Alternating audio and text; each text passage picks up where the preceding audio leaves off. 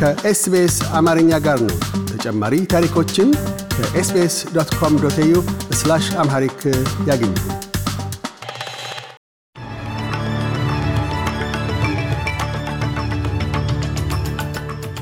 ዜናዎቹን ከማሰማታችን በፊት ርዕሰ ዜናዎቹን እነሆ። የኒው ሳውዝ ዌልስ ከፊል አካባቢዎች ከነገ ጀምሮ በከፍተኛ ጎርፍ ሊጠለቀለቁ እንደሚችሉ የሚትሪዮሎጂ ቢሮ አስጠነቀቀ። ከኮቪድ-19 ጋር የተያያዙ ክፍያዎች በአዲሱ የበጀት ዓመት እንደማይኖሩ ተገለጸ። ኒክ ኪሪዮስ በዊምበልደን ቴኒስ ተመልካቾች አቅጣጫ ምራቁን በመጥፋቱ የ10 ሺህ የአሜሪካ ዶላር ቅጣት ተጣለበት። የሚሉት ዋና ዋና ዜናዎቻችን ናቸው።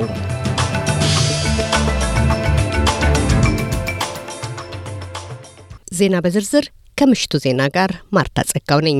የኒው ሳውዝ ዌልስ ከፊል አካባቢዎች በሚቀጥሉት ጥቂት ቀናት እንደሚጥል በሚጠበቀው ከፍተኛ ዝናብ ሳቢያ በጎርፍ ሊጥለቀለቁ እንደሚችሉ የሚትሪዮሎጂ ቢሮ አስጠነቀቀ። የተወሰኑት የከተማዋ ክፍሎችም እስከ 200 ሚሊ ሊትር የሚደርስ ዝናብን በመጪው ጥቂት ቀናት ያገኛሉ። meteorologist ጄን ጎልዲንግ እንዳሉት ጎርፉ የሚጠበቅባቸው በሲድኒና ኢሊዋራ አካባቢ ነው። some locations over the next few days and, and even tomorrow እየጠበቅን ያለነው ነገን ጨምሮ በመጪዎቹ ጥቂት ቀናት በተወሰኑ አካባቢዎች በጁላይ ወር ሙሉ ለሙሉ ሊያገኙ የሚችሉትን የዝናብ መጠን በአንድ ቀን ሊያዩ ይችላሉ። በእርግጥም ከባድ የሆነ ዝናብ ይጥላል። የሚያስከትለውም ችግር ከነገ ጀምሮ ማየት እንችላለን። ከኮቪድ-19 ጋር የተያያዙ ክፍያዎች በአዲሱ የበጀት ዓመት እንደማይኖሩ ተገለጸ።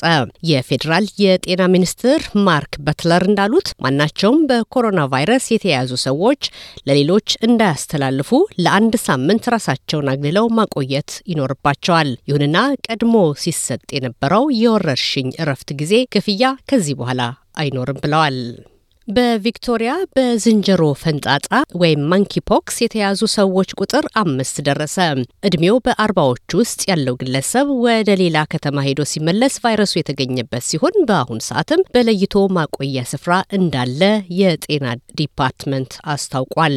በቪክቶሪያ የዝንጀሮ ፈንጣጣ monkeypox የተያዘ ማንኛውም ሰው ውጤቱን በዶክተሮች ሆስፒታሎችና ላቦራቶሪዎች አማካኝነት ለጤና ባለስልጣናት ሪፖርት መደረግ አለ አለበት። በሱዳን ከስምንት ወራት በፊት በወታደራዊ ኃይል የመጣውን መንግስት ለመቃወም ከወጡ ሰልፈኞች መካከል ስድስቱ በጥይት ተመተው ተገደሉ።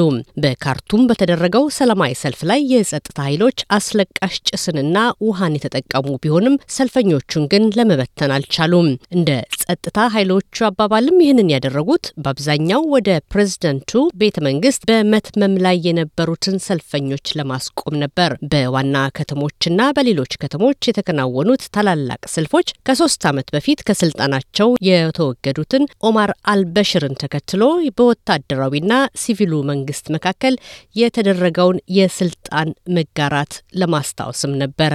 አውስትራሊያዊው የቴኒስ ተጫዋች ኒክ ኪሪዮስ በዊምብልደን እየተካሄደ ባለው የቴኒስ ውድድር ታዳሚዎች አቅጣጫ ምራቁን በመትፋት የ14 ሺህ የአውስትራሊያ ዶላር ወይም ደግሞ የ10 ሺህ የአሜሪካ ዶላር ቅጣት ተጣለበት። ኪሪዮስ በመጪው ጨዋታው ሌላኛው አውስትራሊያዊን እስቴፋኖስ ቲሲፓስን የሚገጥም ሲሆን በመጪው ስለሚጠብቀው የጥንድ ቴኒስ ውድድር ላይም እንደማይሳተፍ አስታውቋል። ለዚህም ምክንያት ያቀረበው በነጠላ ጨዋታው ላይ ትኩረቱን ለመስጠት ነው የሚል ነው።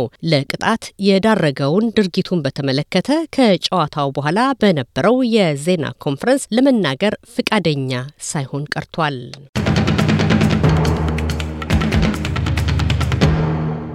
በዛሬው ዕለት የነበረውን የገንዘብ ምንዛሬ ስናይ አንድ የአውስትራሊያ ዶላር 35 ነጥብ 86 የኢትዮጵያ ብር፣ አንድ የአሜሪካ ዶላር 52 ነጥብ 1 እንዲሁም አንድ ዩሮ 54 ነጥብ 39 የኢትዮጵያ ብር ተመንዝሯል። በነገ ዕለት በአውስትራሊያ ዋና ዋና ከተሞች የሚኖረውን የአየር ትንበያ ስንመለከት በሜልበርን በከፊል ደመናማ ይሆናል 13 ዲግሪ ሴንቲግሬድ ፐርዝ ፀሐያማ 20 ዲግሪ ሴንቲግሬድ፣ አደላይድ ደመናማ 14 ዲግሪ ሴንቲግሬድ፣ ሆባርት በከፊል ደመናማ ይሆናል 13 ዲግሪ ሴንቲግሬድ፣ ካንብራ ንፋስ የቀላቀለ ዝናብ ይጥላል 15 ዲግሪ ሴንቲግሬድ፣ ሲድኒ ዝናባማ 17፣ ብሪዝበን ዝናባማ 16 ዲግሪ ሴንቲግሬድ፣ ዳርዊን በከፊል ደመናማ ይሆናል 19 ዲግሪ ሴንቲግሬድ። እንዲሁም በነገው ዕለት የመዲናችንን የአዲስ አበባን የአየር ንብረት ስንመለከት በአዲስ አበባ ከፍተኛው 21፣ ዝቅተኛው 12 ዲግሪ ሴንቲግሬድ ይጠበቃል። የምሽቱ ዜና በዚሁ አበቃ።